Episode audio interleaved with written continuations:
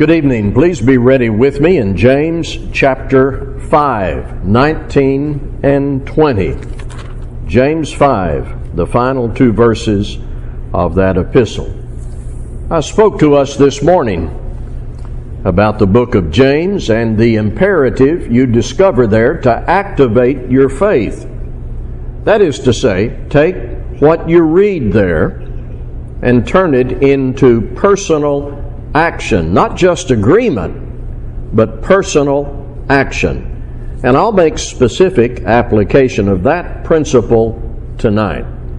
While you're locating James 5, let me explain something about how various sermon topics are scheduled. When I do sermon planning, sometimes I pull up sermon files from 10 to 15 years ago, and I discover that some of those sermons delivered so many years ago were marked for revision and repetition. And that means when I initially delivered that sermon, my plan was to pull that sermon up periodically and revise it and deliver the revision. And I do this with topics that have such relevance that they need to be repeated periodically. So, near the end of last year, a sermon came to my attention that was delivered about 10 years ago, and it was marked for revision and repetition.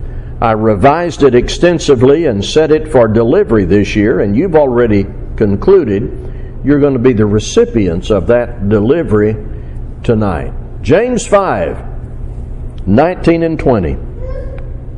My brothers, if anyone among you wanders from the truth and someone brings him back, let him know that whoever brings back a sinner from his wandering will save his soul from death and will cover a multitude of sins.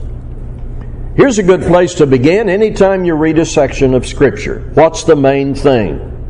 What's the main idea that you get? Here it is that God wants His people to exert good effort to bring sinners back, to reach people who have left the Lord or are in the process of wandering from the truth. We all know there are people who wander from the truth. They drift away from their previous diligent devotion to God. Often they stop attending worship. Usually that's gradual. But eventually they leave the truth and become involved in religious error, false teaching, or a moral failure, or they just do nothing about God anymore. God wants us to do what we can to get those people back. What God has said ought to mean something to us when it comes to getting people back who've wandered from the truth. But this question comes up: has God said anything about how we do that? I think that's a good question. How does God want us to recover the erring, those who are wandering, who exhibit spiritual weakness? What has God said about that? Has God spoken about that? Has God said anything about how we go about that? He has. God has spoken.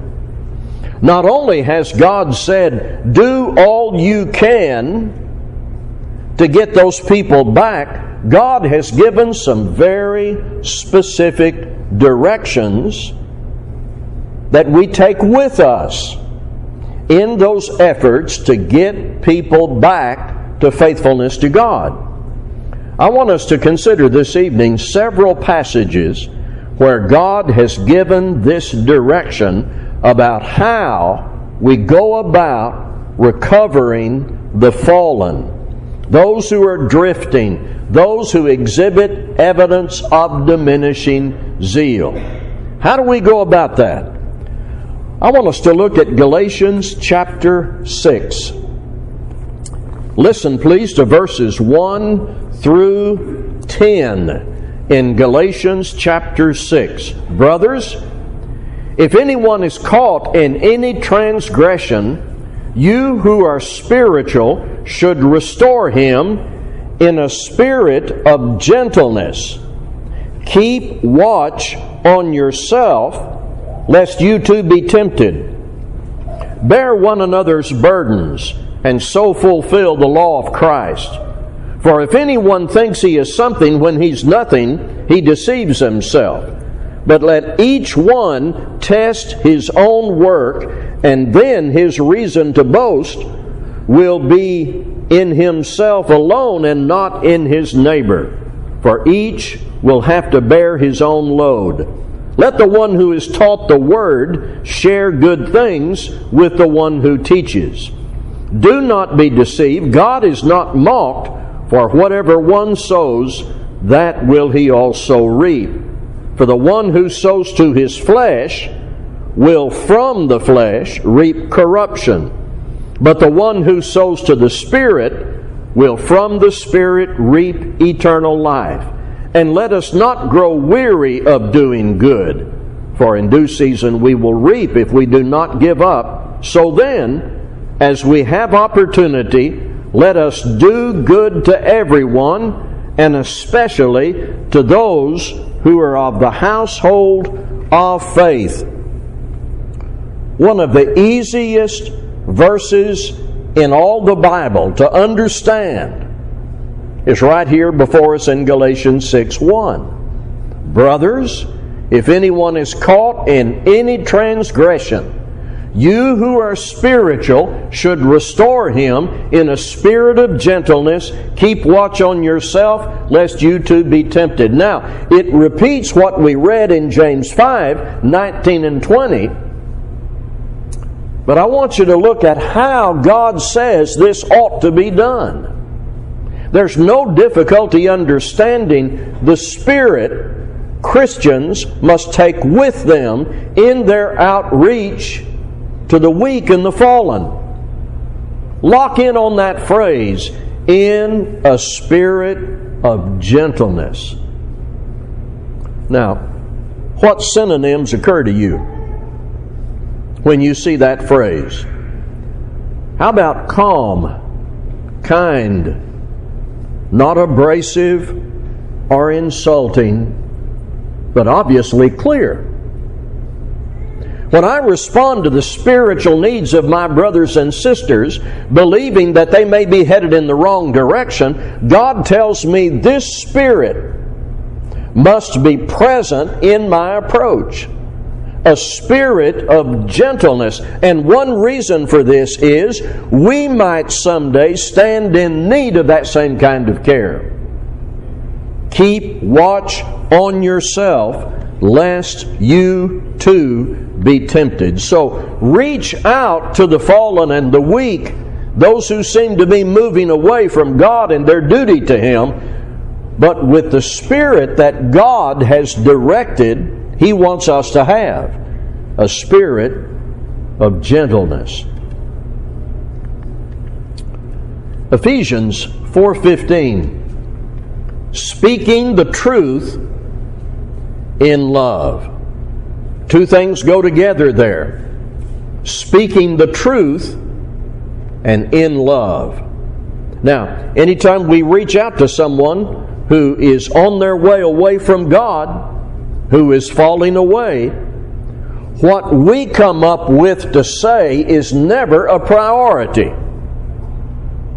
What must be spoken is the truth God is given. We don't put our confidence in our words. We put our confidence in God's words, the truth. So we approach the unfaithful. We approach those who seem to be drifting away from God with words from God, the truth, speaking the truth. We do that in a spirit of gentleness, and this says in love. Not in anger, not in revenge, rather in love. If our love for the sinner is not obvious, we are likely to drive the person further away. So God has given direction concerning our approach to those who exhibit weakness, who are fallen, who are drifting away from the truth and their duty to God. We do that in a spirit of gentleness, and we do it in love, and then in 1 Peter 3:15, with gentleness and respect. I'm afraid sometimes we just get agitated. We are tempted to have an attitude that says, I'm going to get him told. When I get through with him, fill in the blank, I'll fix her, fill in the blank, I'll tell it like it is. I want you to imagine two different approaches. One, where you craft your own words out of your own agitation and you impulsively present those words. Here's another approach. In a spirit of gentleness and in love, you present to the person who is exhibiting weakness and drifting away from God what God has said. You use God's words, not your quickly crafted words that may come out of agitation. And we justify that agitation sometimes by connecting our harshness with boldness, faithfulness to sound doctrine, tough love. Well, we need to understand faithfulness to sound doctrine must be accompanied by love for the sinner, and does not rule out gentleness and respect. When Peter writes by inspiration of the Spirit, gentleness and respect, he isn't talking about going soft, concealing truth, or compromising. No, he's talking about our attitude as we approach the sinner and give answer to those who are wavering. We must always take with us love for the person we seek to recover. God is giving us direction in all these passages about how we approach the fallen. 1 Thessalonians 5 and verse 14 says, encourage the faint-hearted, help the weak, be patient with them all. When someone, a Christian, seems to be slipping away, drifting from the truth, and you say something to them, was it encouraging? Did it encourage them to come back to God and reaffirm their faith in Christ? Did you help the weak? And were you patient? These are not options or opinions. God is telling us how to approach the weak and faint-hearted. We can't just say anything and quickly respond with our agitation and our anger. We must follow the directions God has given as to approach and as to attitude. Colossians 4 and verse 6, let your speech always be gracious, seasoned with salt, so that you may know how you ought to answer each person. And this addresses exactly what we're talking about, how you ought to address each person. Now again, Paul is not recommending compromise. Paul, compromise? No. He isn't saying to water down the truth, take the edge off of rebuke. No. Paul is speaking from God to attitude, to manner, to demeanor that is gracious, not insulting or impulsive, and always seeks the salvation of the sinner.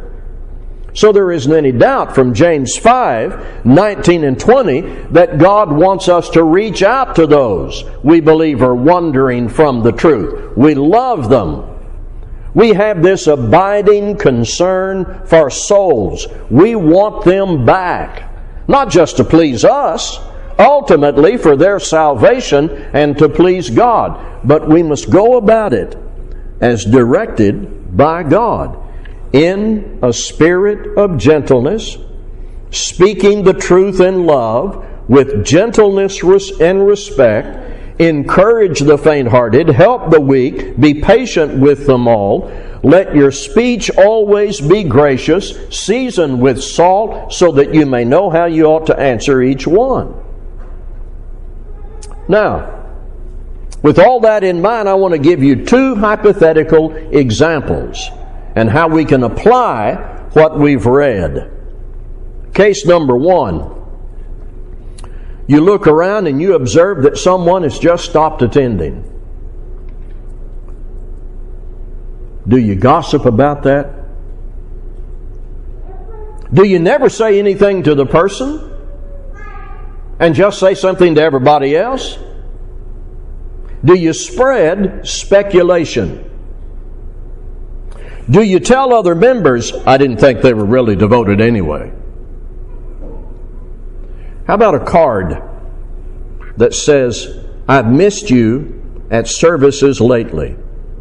If there is anything I might be able to do to help you, please let me know.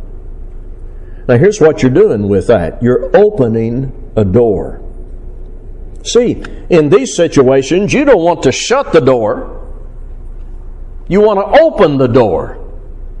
We must not assume that we know why someone isn't here. Rather, inquire with the Spirit that exhibits our care and that applies these passages we've looked at tonight. Case number two. You have evidence. You are certain sin has been committed. And you want to react in a manner that might bring the sinner to repentance. Go to that person. Be certain that you have evidence. Be certain they know that you are there to help, not hurt. That you love them. That you want to encourage them with Scripture to come back to God. Read Scripture with them. And make the encounter more about Scripture than what you say. Remember, it is not your words that save. It's not my words that save. It's God's Word. That's where the saving power is.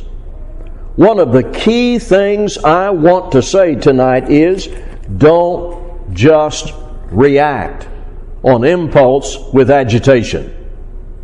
Think. Pray with good discipline. Consider what God has said in these passages about how we are to do this. Now I want to go back to that passage in James, and then I have something else I want to tag on to the end of this study. My brothers, James 5:19 and 20, if anyone among you wanders from the truth and someone brings him back, let him know that whoever brings back a sinner from his wandering will save his soul from death and will cover a multitude of sins. Yes, that's what we want to do. We want to bring them back. Now, one clarification I need to tag on to this study.